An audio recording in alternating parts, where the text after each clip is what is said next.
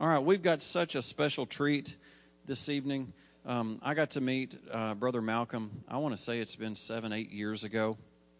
He spoke in our fellowship hall. Um, Jim Harcum, who was one of our elders at the time, uh, arranged to have him come and uh, look forward to him coming. We've tried to work this out sometime at the end of last year, and it just kind of fell through and it just wouldn't work out. But I believe it's God's timing today for us to be able to hear um, the state of where the state of Israel is, the nation of Israel. And if you didn't know, our church uh, sends money to the, to this ministry, the International Christian Embassy, um, every month, and we've been a support of this this ministry for, I would guess, going on maybe ten years. I'm not real sure. That's just me uh, guessing. But if you would, please welcome the director of the International Christian Embassy, Brother Malcolm Hill. I'm sorry, Malcolm Hedding. Let me apologize real quick. We've got a pastor in our church named Malcolm Hill. Go ahead and stand up. Go ahead and stand up. Do that right. I ruined that.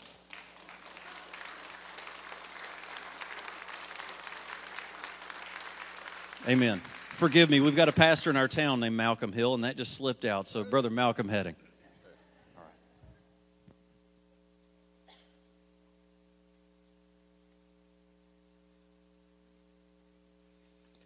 Well, thank you so much, Pastor Paul. Good evening, everybody.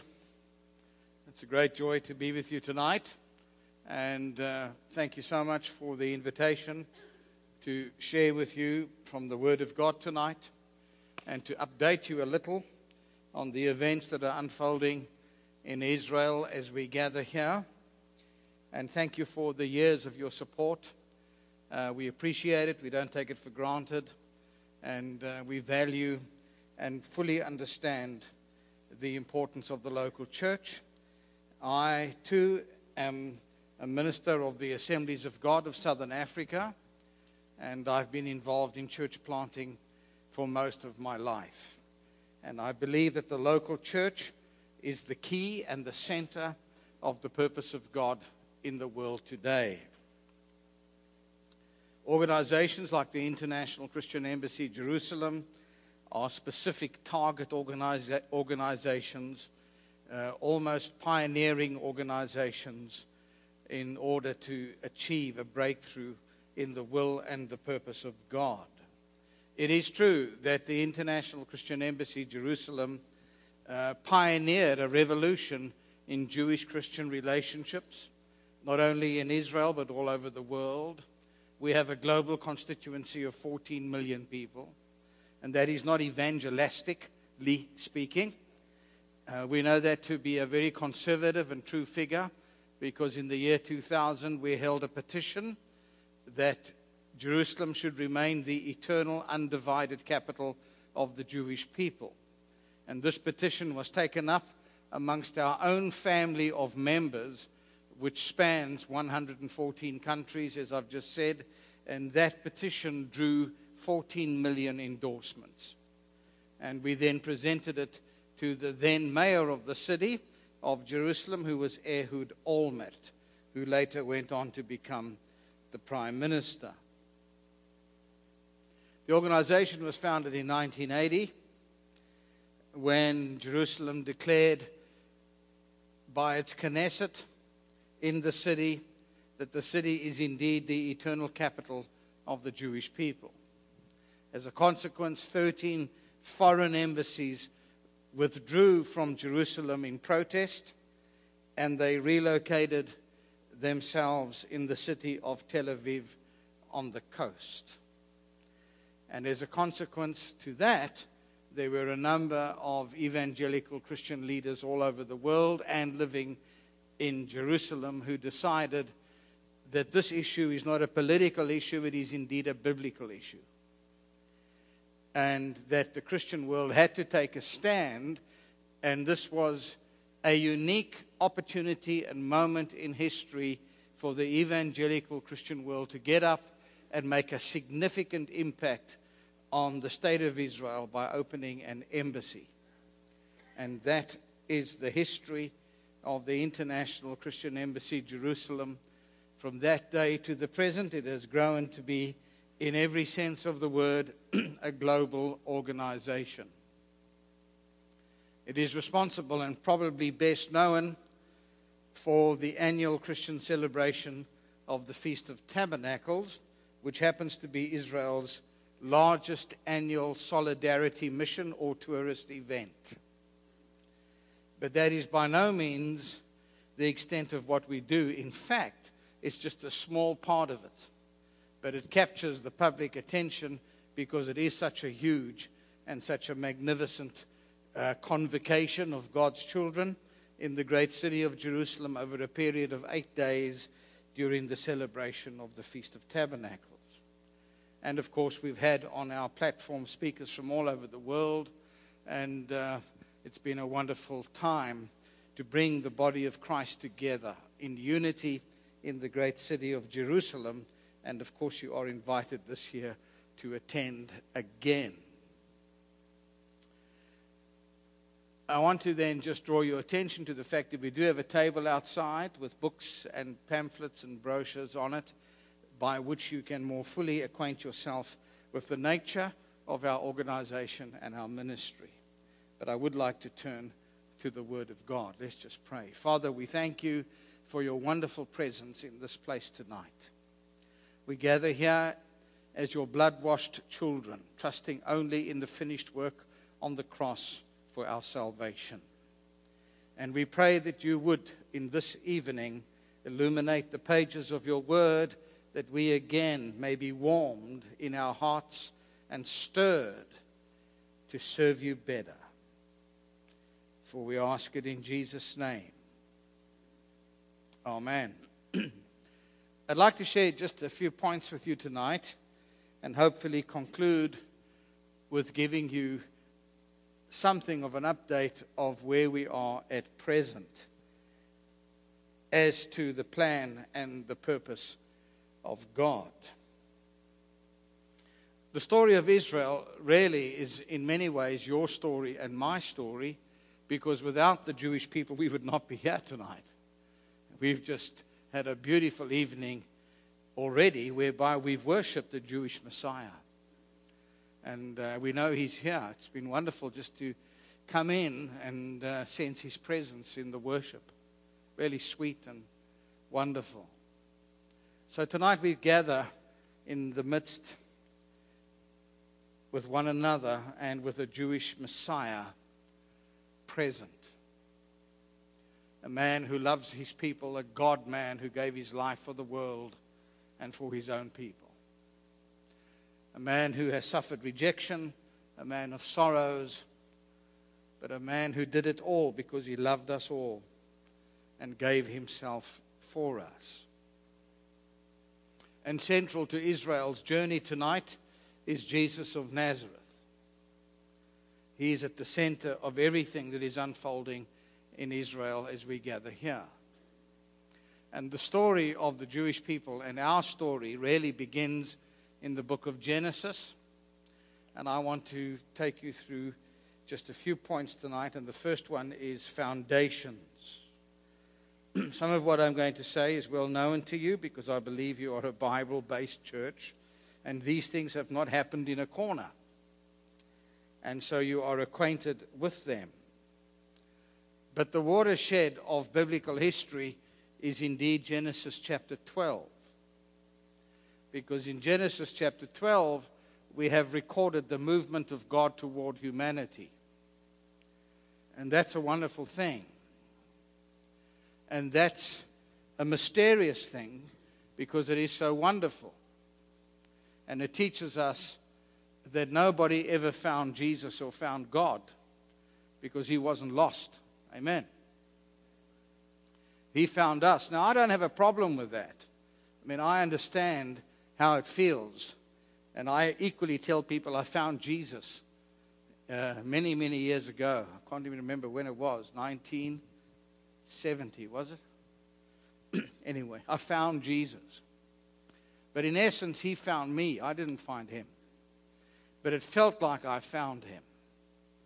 And he came looking for me, and he found me in the jungle of my sin, and he transformed my life as he did yours. But Genesis 12 tells us that he came looking for the human race in a peculiar way. And by that, he found a Gentile living in Ur of the Chaldees, whose name was Abram. And with this individual, the dawn of world redemption broke upon humanity.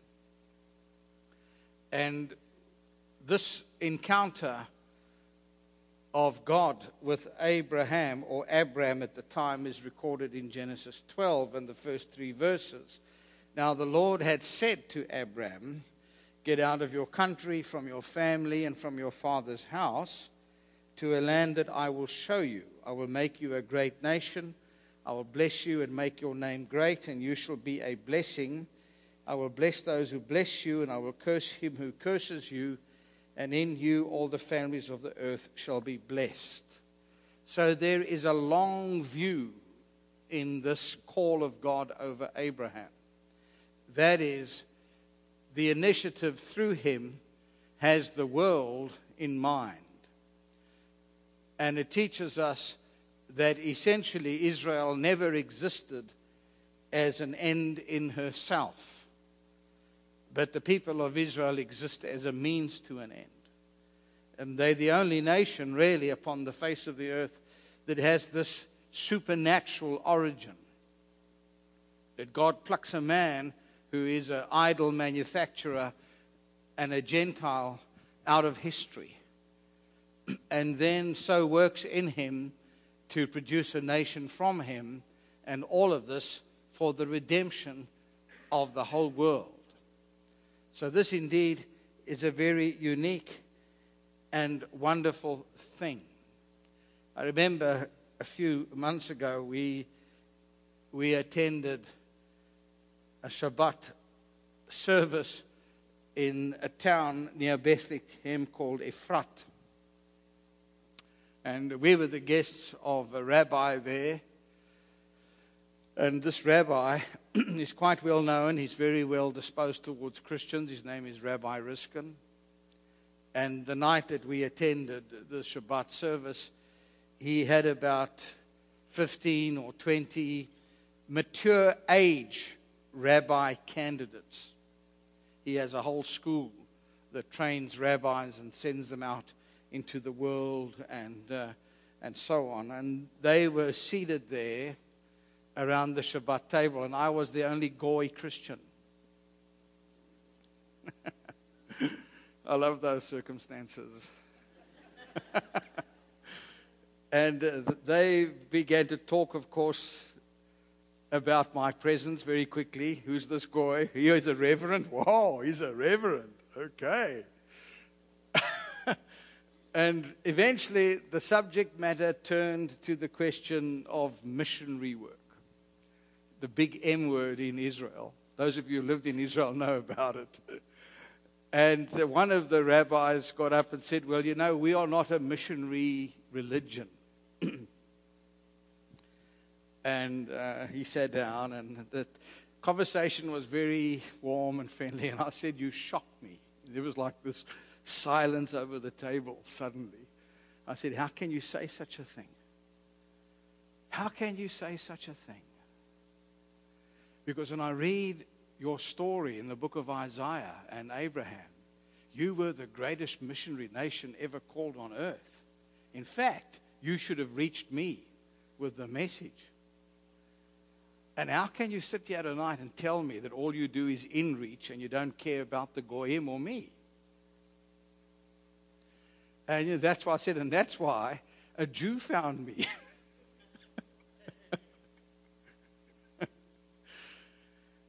It's wonderful how God opens up these opportunities to share. The point is, that's true. You see, Israel was called to be a missionary organization, a light to the Gentiles. You are my witnesses, says the Lord, time and time again in the book of Isaiah. And he talks about them as being the servant of the Lord. We know that that applies uniquely to Jesus. But those are the paradoxes of Scripture all the time, as we shall see in a moment here as well. But Israel also was called as the missionary nation of the world. And this is an adventure of salvation. In you, all the families of the earth will be blessed. The blessing that the Word of God speaks of there, according to the Apostle Paul, is not socio-economic blessing. Though many believers would love it to mean that. The blessing it speaks about is the blessing of salvation. And when Paul speaks about this verse and actually quotes it in Galatians chapter 3 and verse 8, he says this was the first time that God really preached the gospel to Abraham. When he said, In you all the families of the earth will be blessed. Meaning a gospel of redemption and salvation in Christ. So the dawn of Israel's existence of a nation began the story of world redemption. And it's interesting in Genesis that God makes two promises. And this is the paradox. two promises. And with this twofold promise, many in the church of God have played the fool. And I say that carefully played the fool to their own ruin. So in Genesis 17, and reading from verse 6, we find the Abrahamic covenant is reaffirmed, as it is many times in these early passages of Genesis. But in chapter 17, from verse 6, it says, I will make you exceedingly fruitful, and I will make nations of you, and kings shall come from you and I will establish my covenant between me and you and your descendants, plural, after you in their generations, plural, for an everlasting covenant to be God to you and your descendants after you. Also, I give to you and your descendants, plural, after you, the land in which you are a stranger, all the land of Canaan as an everlasting possession and I will be their God.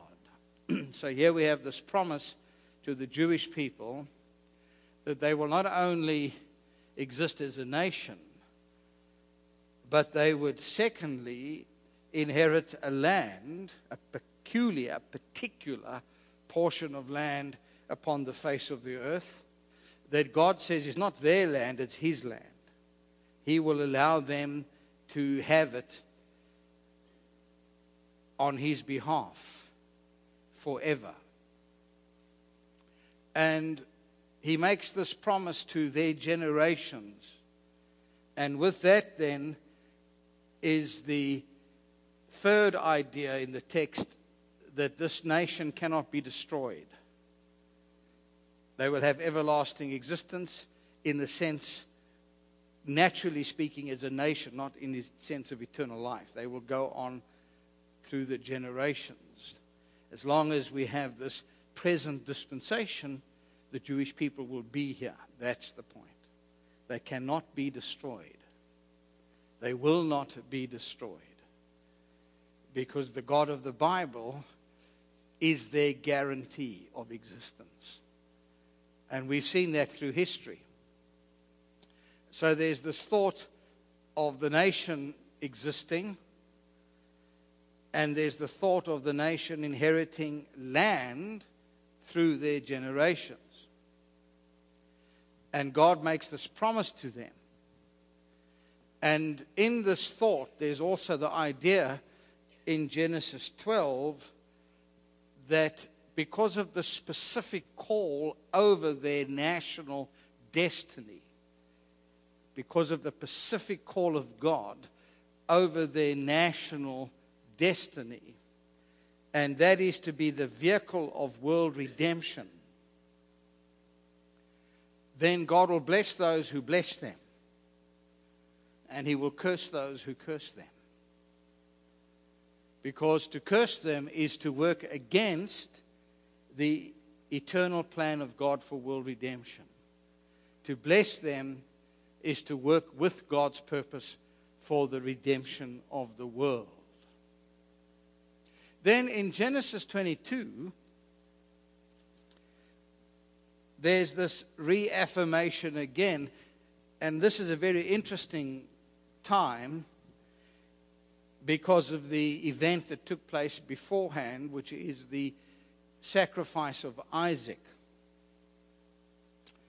We all know that God told Abraham to take Isaac to Mount Moriah and then on that holy mountain to kill him. And the imagery of Genesis 22 is quite remarkable because they get to the place of which they have been speaking and they put wood on Isaac's back, and only he and Abraham go to the pinnacle of Mount Moriah. and once they're there, we know that Abraham kills him. Now, of course, we understand that he didn't actually plunge the knife into his heart. But the book of Hebrews says he received Isaac back from the dead. Why? Because he killed him with his heart and not with his hand. Isaac was dead. I'm telling you, that knife was not only through his heart, but was out the other side into the wood. He killed him. And at that point, something incredible happened to Abraham because he was taken up in the Spirit of God. exactly how we do not know, but he was transported 2,000 years into the future.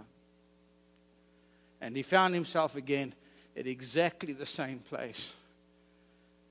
But only now there was a city and there were walls and there were thousands and actually hundreds of thousands of people because it was the celebration of Pesach or Passover. And he was just outside the city at a place where there was an outcrop of stone that looked like a skull. And he saw a tumult coming out of one of the gates near to him people spilling out of the gates, screaming and shouting and heckling and spitting and hurling abuse and laughing. And he saw there were soldiers. And as he looked through the crowd and this tumult, he then saw an individual. And as he looked more clearly to see who this was, he saw that he had wood on his back. And when he cleared his eyes a bit more, he noticed that it was Isaac and Isaac was carrying this crossbeam. And he was bloodied all over. And there was blood gouging out of his torso because his rib cage had been torn. The skin and tissue had been torn from it. And he had a crown of thorns and he was bleeding everywhere and he fell into the dirt and his blood and his spittle mixed with the dust and the dirt and they kicked him and they laughed at him and the soldiers prodded him on and, and they mocked him and Abraham looked at the spectacle and he saw Isaac dragging the wood. And eventually he watched until they put Isaac on the wood and they rammed nails through his hands and his feet. And they hoisted him up between heaven and earth. And as Abraham looked upon the spectacle, the Bible says that something strange happened to him because it dawned on him as he gazed at Isaac that he was watching the redemption of the world because Isaac's face changed to that of his great, great, great, great, great, great, great grandson, Jesus of Nazareth. And Abraham stood there in the rain and the darkness and the lightning and the blood pouring down, and he realized the very unique and unbelievable call that God had placed upon the Jewish people. This missionary call was actually turned out to be far greater, far more serious, far more demanding than he had ever thought. And so Jesus made mention of this. That's how I know the story is true that I've told you. Because in John chapter 8 and verse 56, when he was sparring with his detractors, his Jewish detractors, he said to them, Abraham saw my day. And he saw it and was glad. And he rejoiced in it. It's unbelievable. So Abraham saw the day of Jesus' first coming as a sacrificial lamb. It could only have been when he was there with Isaac. And the testimony of Genesis 22 confirms that. I don't know whether you've ever seen it. And it's the other paradox of the descendant that Paul refers to in Galatians. This is the reference that Paul refers to in Galatians 3. Genesis 22. Now, this is the story of Isaac. and listen to the wording, it's absolutely unbelievable. Verse 15 Then the angel of the Lord called to Abraham a second time out of heaven and said, By myself I have sworn, says the Lord. It's the interesting play. The angel of the Lord is the Lord. It's uh, a pre incarnate appearance of Jesus. Amen. And uh, by myself I have sworn, says the Lord, because you have done this thing and have not withheld your son, your only son. Remember, his son was supernaturally born, picture of Christ. Blessing, I will bless you, and multiplying, I will multiply your descendants as the stars of the heaven and as the sand which is on the seashore. And your descendants shall possess the gates of your enemies, and in your seed, singular. In your seed, singular. All the nations of the earth shall be blessed because you have obeyed my voice. Paul picks up on that in Galatians 3 when he's not arguing about the existence of the Jewish people or the veracity of the Abrahamic covenant, but he's arguing about the way of salvation. And Paul's theological position is this that there's only and ever been one way of salvation, and that is by faith in Jesus.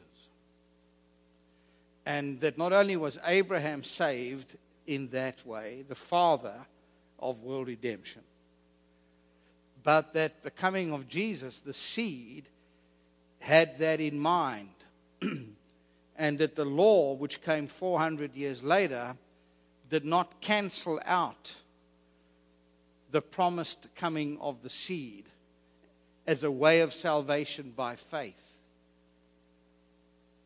Because the law actually is our tutor to lead us to Christ, to lead us to the seed. The only way you will know about sin is through the law.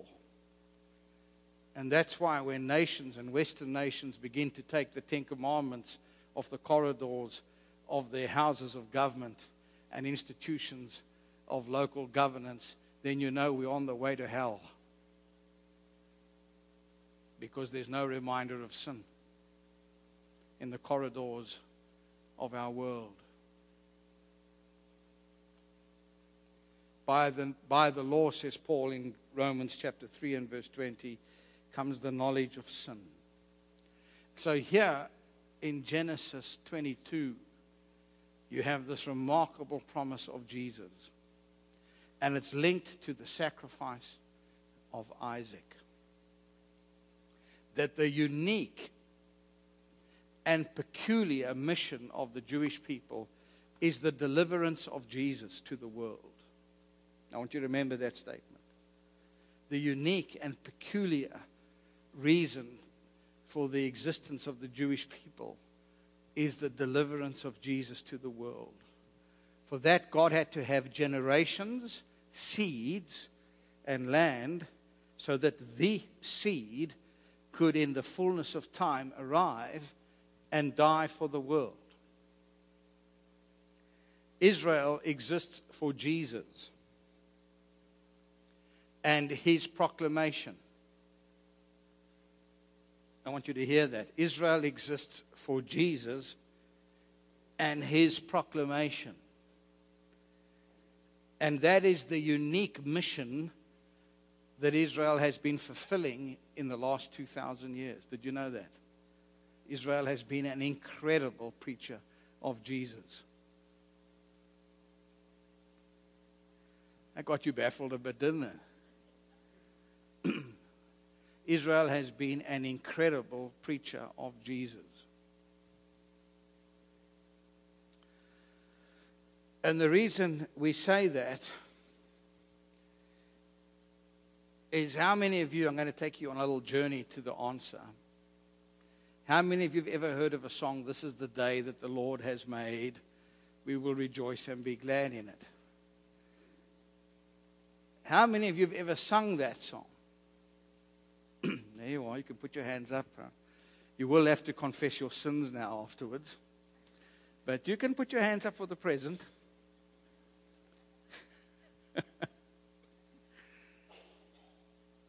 And when we usually sang that song, we did it in this context, you see, that it's raining today, it's miserable, it's cold. I'm going to I'm going to hurl my torso out of bed, drag myself to church.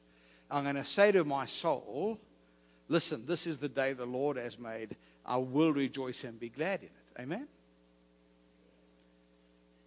Well, do you know that that is absolutely nonsense?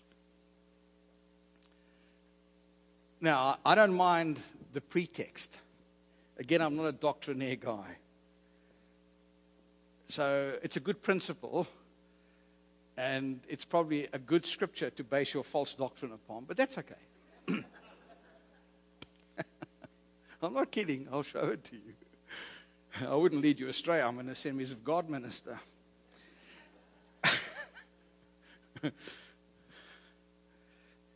Actually, that's a total pretext. The context of that scripture has nothing to do with that.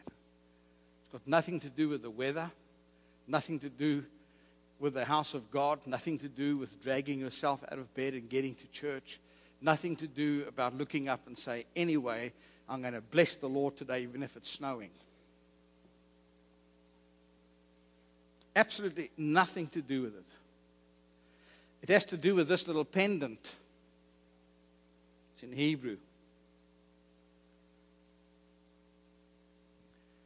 And the context is the following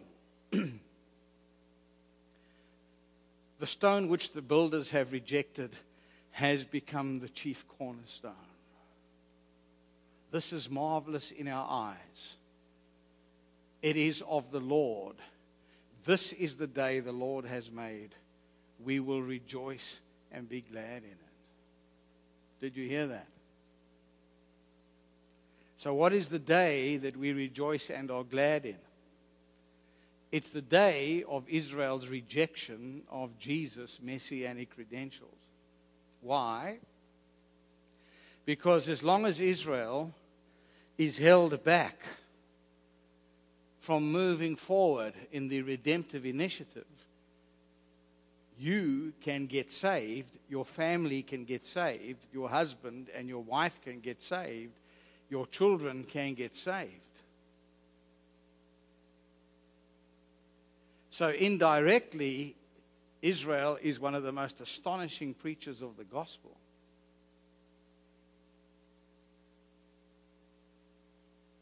It is the day which the Lord has made. It's a day of salvation for the nations. And this is the mysterious theology of Paul in Romans 11. He says, because of their unbelief, you've been saved. And he says in verse 30 of the same chapter that we've received salvation and the mercy of God because of their disobedience. They've been a proclaimer of the gospel by their unbelief, which God says is a day to rejoice in.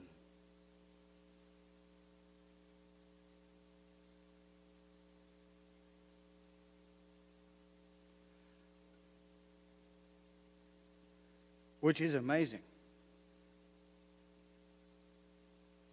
Which is exactly biblical. So we wouldn't be in this beautiful house of God tonight if it wasn't for the unbelief of the Jewish people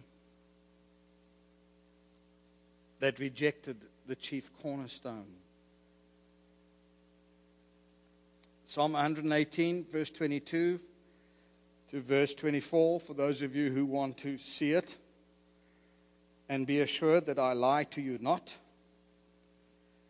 I'll read it again.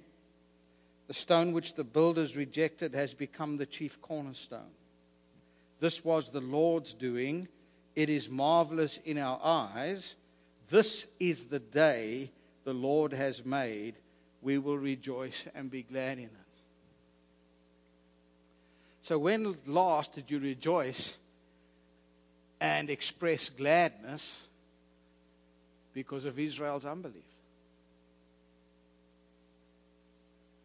That's a good question. He says it's the day the Lord has made and one we rejoice in. It's quoted, of course, in the book of Hebrews and other passages of the New Covenant scriptures. So, Genesis 22, you see, talks about the seed. Genesis 17 about the seeds. And Paul reminds us in Galatians chapter 3 that God has only and always had one way of salvation, and that is by repentance and faith in the finished work of Jesus. We are not dispensationalists.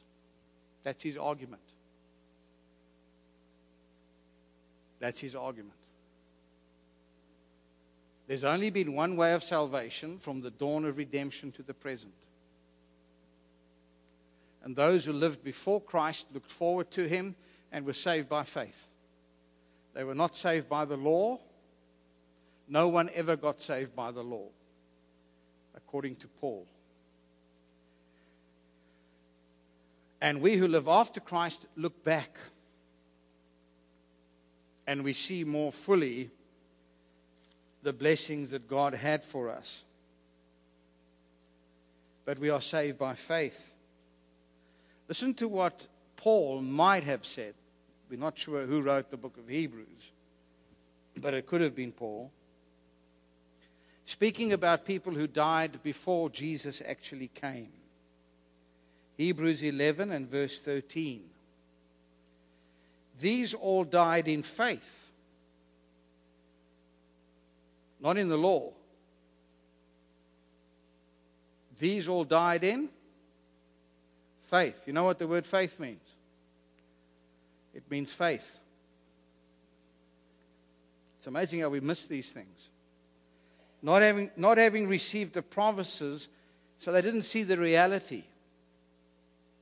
But having seen them afar off, were what? Assured of them. They saw the shadow of Jesus and his promise. They embraced it by faith because they were assured of it. Embraced them and confessed that they were strangers and pilgrims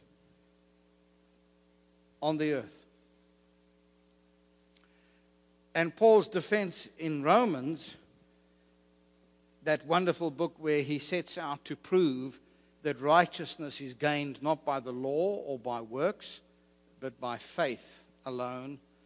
His defense rests on two great Jewish fathers who existed before Jesus, and the one is Abraham again, and the other is David. And he says both of these gentlemen were saved by faith, the one before the law was given, the one after the law was given. That's his point. You can read that. Now, all this means that those are the foundations of Israel and her call. I've taken a little bit of time to get there because it's important for us to do it. But it does mean then that we have obligations if all this is true. We have obligations to the Jewish people. And the chief obligation is to bless them, and that means to not work against them, to understand the reason for their existence, the nature of their journey, and to leave judgment and vindication to God. it is true that the call of God over the nation of Israel brought her into conflict with the powers of darkness like no other nation on the face of the earth. And that's why in Revelation 12, where the Bible speaks about Israel, clearly, the woman clothed with the sun, the moon, and the stars, who gives birth to a male child, in other words, brings the Messiah into the world. All of this is a picture from Genesis 37 of Joseph and his 11 brothers and his mother and father, the sun and the moon. You know the story. but John not only sees the woman there who is pregnant, she births the ultimate purpose of God into the world or the seed. But he also sees a great dragon with many heads who opposes the woman through history. And these many heads, heads are the great Gentile kingdoms of the world that have arisen to destroy the Jewish people. So there is a suffering in Israel that is demonic and entirely supernatural. But there's also a suffering in Israel as we all know, which is because of her own disobedience and rebellion against the will and the purpose of God. And that's why you have two exiles. And you can read the book of Isaiah and Jeremiah and Ezekiel and the major and minor prophets, and, and you quickly understand this. But ultimately, the lesson throughout history is that when men and women seek to destroy the Jewish people, they find themselves in conflict with the God of heaven. It's a dangerous place to be in. And many have tried it. And sadly, many are trying it today.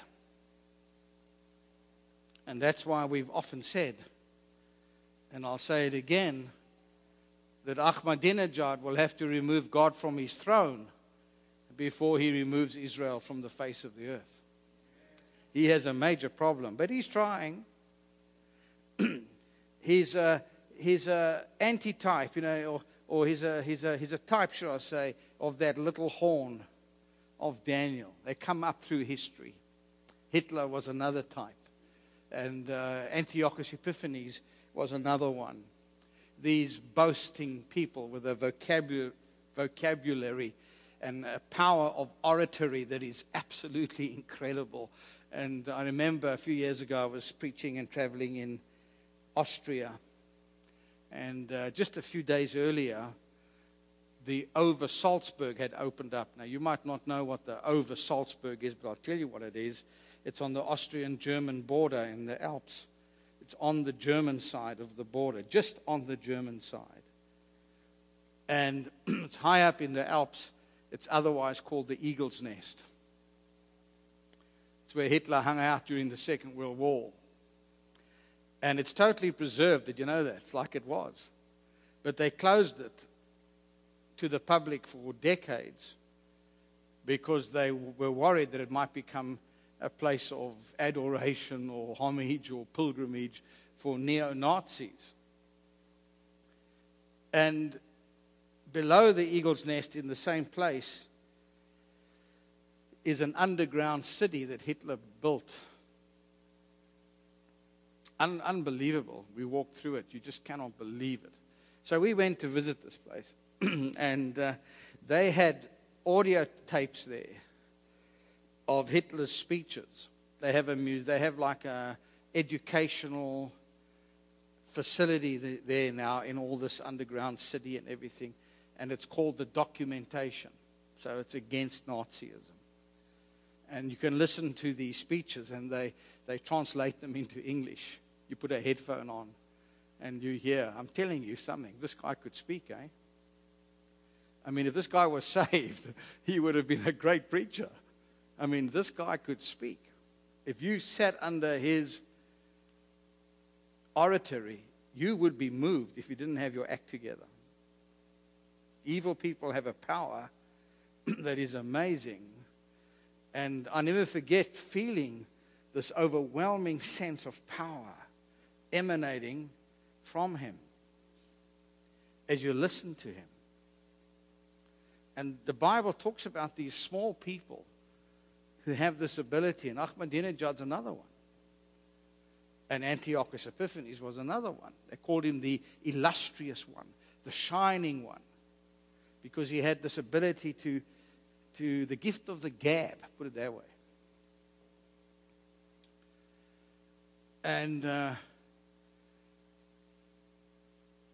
the journey of the Jewish people then has been a unique one. And God has dealt with them in history according to his justice and righteousness. But he's also used their unbelief, as I said, as a powerful, strange preacher of the gospel. Now, as I bring this to an end, I want us to go to Luke chapter 1. Is everybody with me?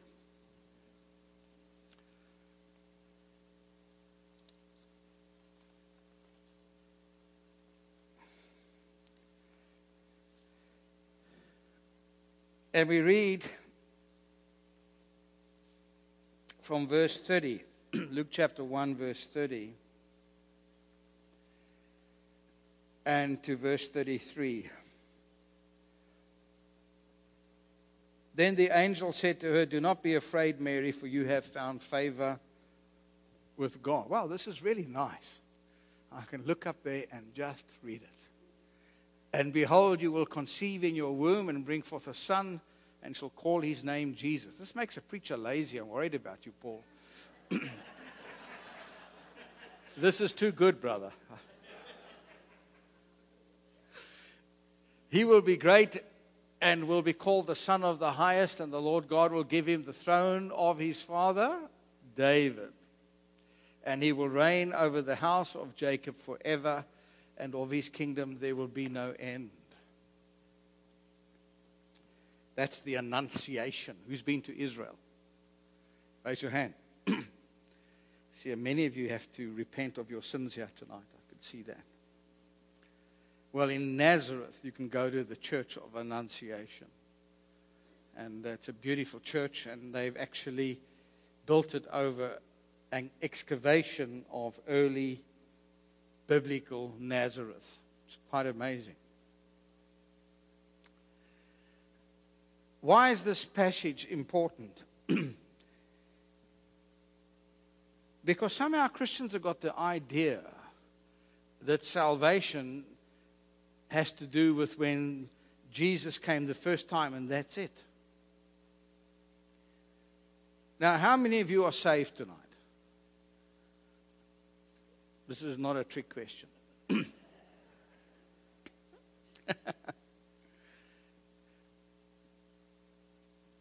I'm also saved. But actually, as I look over you, I can see that you're definitely not saved.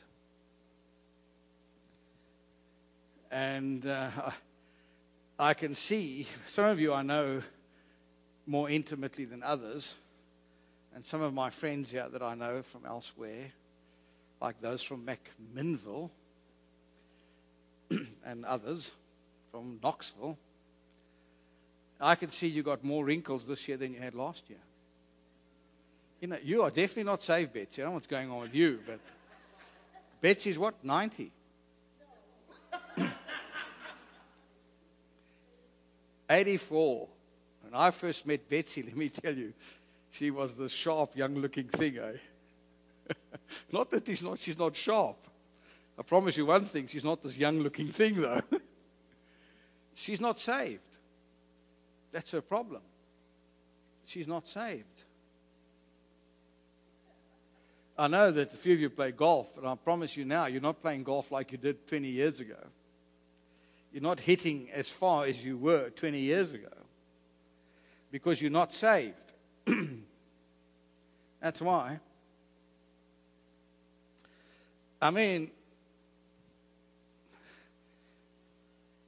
I used to do the most incredible physical things. You won't believe it. I even got colors at high school for athletics. it seems like a joke now.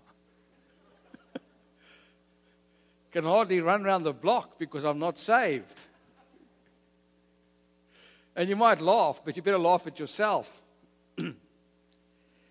because this thing of salvation, friends, has to do with two comings of Jesus. Amen. And your body needs to be saved. Now, you are saved, but you're not saved because, because the effects of death are definitely evident on your body, whether you like it or not. And you can use as much cream as you like, ladies it, you can go to the Dead Sea and use all that Ahava cream down there. You can put buckets of it on your head and do whatever you want to do. You can even put that mud from the Dead Sea all over your body. I promise you, you are not going to be saved. If Jesus doesn't come, you are dead. And people like me will stand at your graveside and say nice things about you.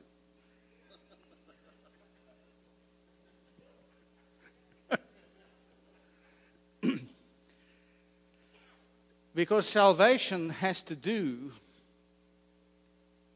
with Jesus. And that's why his coming is the blessed hope, because Paul says this mortality will put on immortality.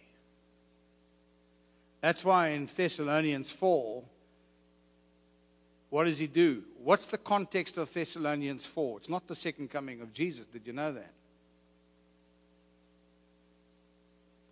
The second coming of the, the context of second Thessal, of First Thessalonians four is a funeral service. That's the truth. I'll read it to you.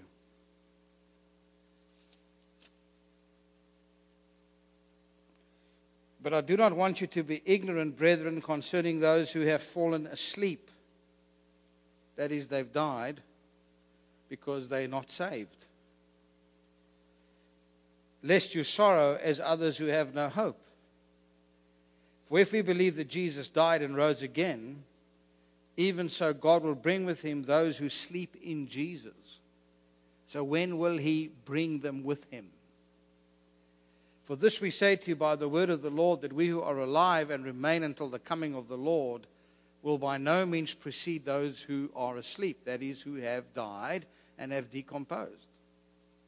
For the Lord himself will descend from heaven with a shout, with the voice of the archangel, and with the trumpet of God, and the dead in Christ will rise first. Then we who are alive and remain shall be caught up together with them in the clouds to meet the Lord in the air, and thus we shall always be with the Lord. Therefore, in the context, at a funeral service, when a believer dies, comfort one another with these words. This is not about the rapture or the timing of the rapture and all that stuff. And uh, it's amazing how we love to get things out of context. It's actually about being saved. I want you to know, he says, that if you've believed in Jesus and your spirit and your soul are saved and sanctified, then at the coming of Jesus, when he comes again, your body will join the party. Amen. then you will truly be saved. Isn't that wonderful? You will have an immortal body that'll be fit for eternity. My dear friends,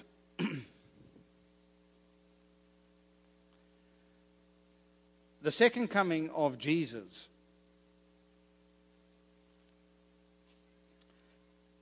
is triggered by the Jewish people, according to Paul.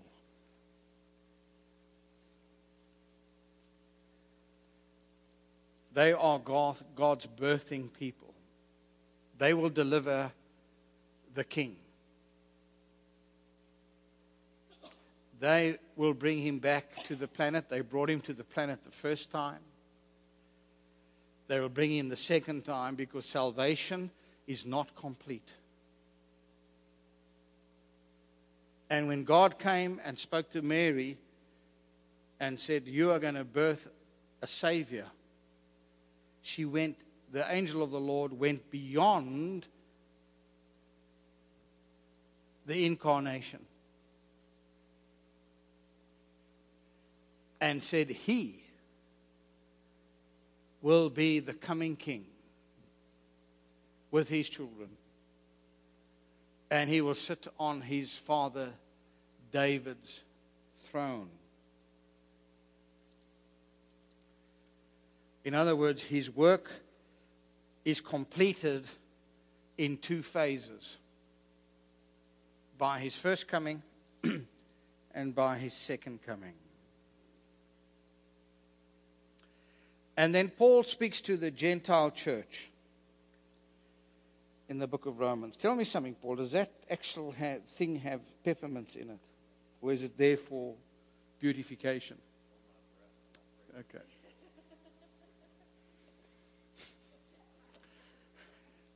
It's there to help that dead part of his body again. I'm just wondering. I mean,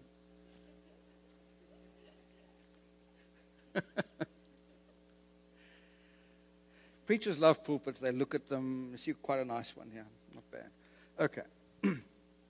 Paul writes to the Gentile Christians, not writing to unbelievers. He's writing to the believers in Rome who were Gentile. And he's talking to them about the Jewish people. And the reason why and how come is for another sermon another day. Hopefully, not eight years away.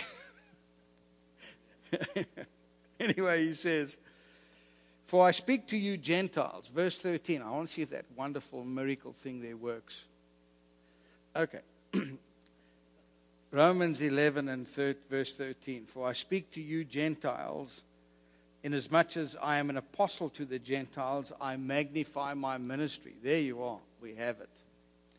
If by any means I may provoke to jealousy those who are my flesh and save some of them. For if they're being cast away, now listen to this. For if they're being cast, remember who he's writing to.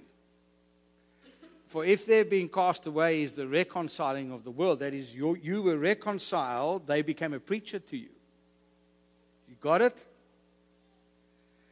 If they're being cast away is the reconciling of the world, the day the Lord has made, that we'll be glad and rejoice in.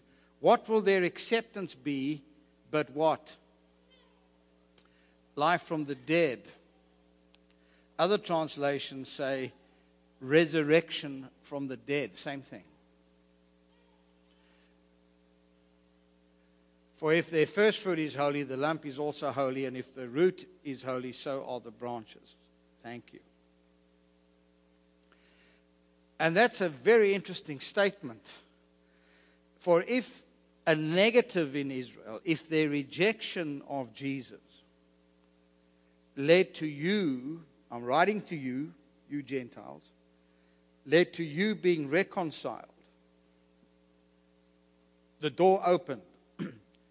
God held them back so that there could be a proclamation of the gospel to the nations. Israel exists for Jesus, even by her unbelief. So, if a negative in Israel, the rejection of Jesus' messianic credentials, leads to the reconciling or the salvation of the world, what is going to happen to that world that has been saved if a positive happens in Israel? That is, when Israel returns to her Messiah. And she will return because the, the lump is holy. I'll explain that. What will happen?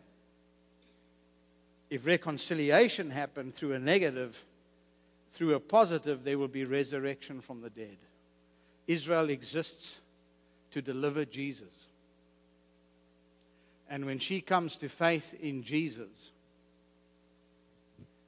your body will get saved. Hallelujah. Hallelujah. That's what he says.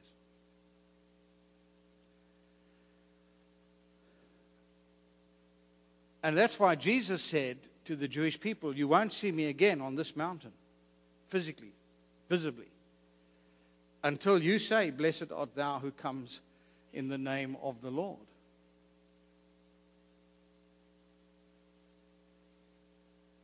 She brings back the king. But by her salvation, according to Paul, she unleashes resurrection on the body of Christ.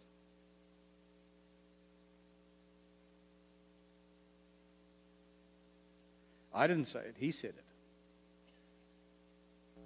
And that's why he gets to the punchline in verse 25 and 26, where he says, For I do not desire, brethren, meaning you Gentile brethren, that you should be ignorant of this mystery. Don't be stupid about this, he says. Lest you should be wise in your own opinion. and the church has.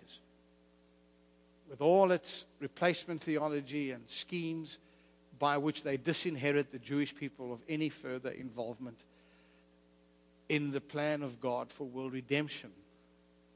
That is, they disinvest Israel of a national destiny in the land of Canaan. and thereby exclude and disconnect themselves from one of the greatest acts of God in human history the modern day restoration of Israel. For I do not desire, brethren, that you should be ignorant of this mystery, lest you should be wise in your own opinion, that blindness in part has happened to Israel until what? There's the preacher again. Until the fullness of the Gentiles has come in. And so all Israel will be saved, as it is written, the deliverer will come out of Zion, and he'll turn away ungodliness from Jacob. For this is my covenant with them when I take away their sins. So he tells them, don't for one moment think that their unbelief is settled. And don't for one moment think that God has removed from them that original call that he gave to them in Abraham. In fact, he says, their reconciliation will unleash resurrection on the people of God. I always say to people, I don't argue about what your eschatology may or may not be.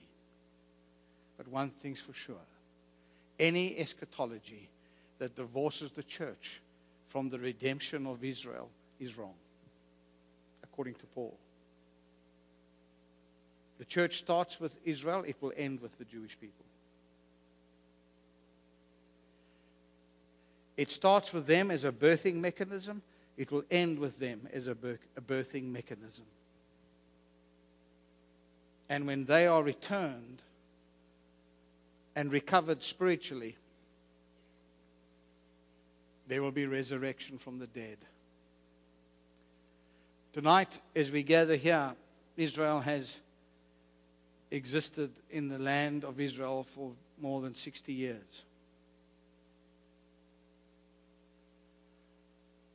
Before she came back, the land of Israel was a neglected, malaria infested wasteland, and Jerusalem was a third rate, flea bitten city, and nobody cared for her. And Mark Twain, as you know, an American adventurer, traveled through that region in the late 19th century and said there were hardly any people there, there were no trees there.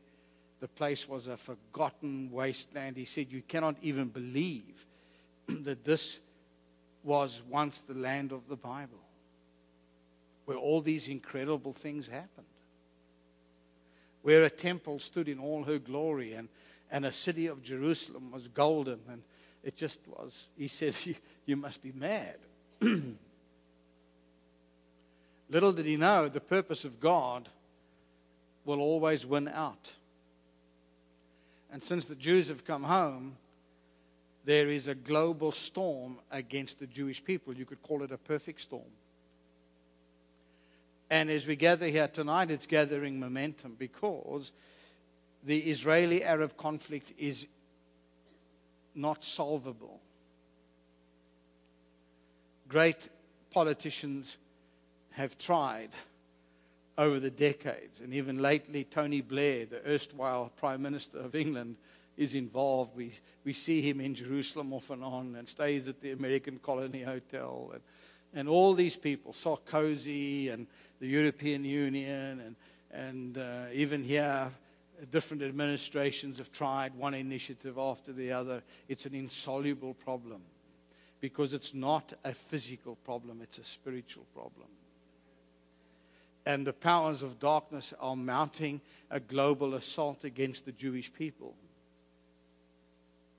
Because they know better sometimes than even the church that they can frustrate the purpose of God by liquidating the Jewish people.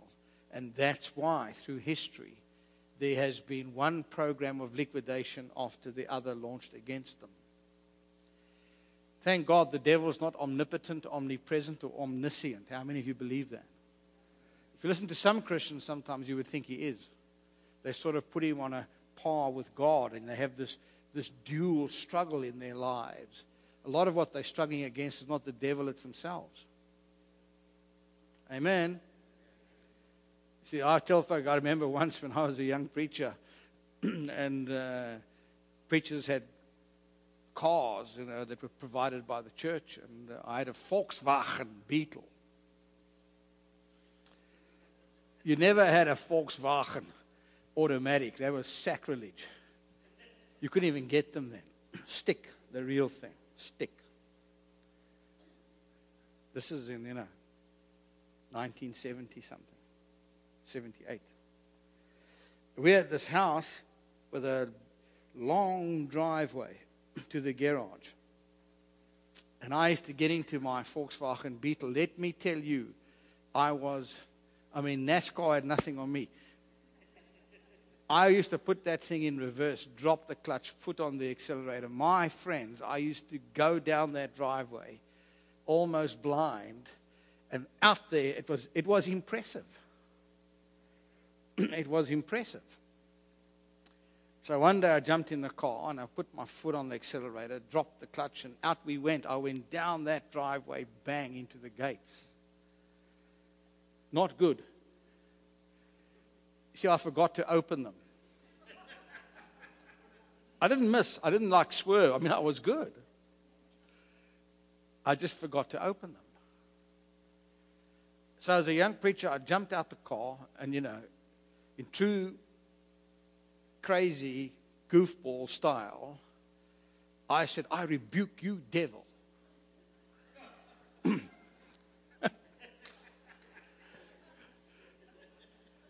I will never forget it, I'm telling you. A voice was the voice of God. You know, he's got a sense of humor. I don't walk with God in my pocket. And I doubt when, when people claim they do. So I don't hear God speak to me every day. But that day he spoke to me. He said, You rebuke who?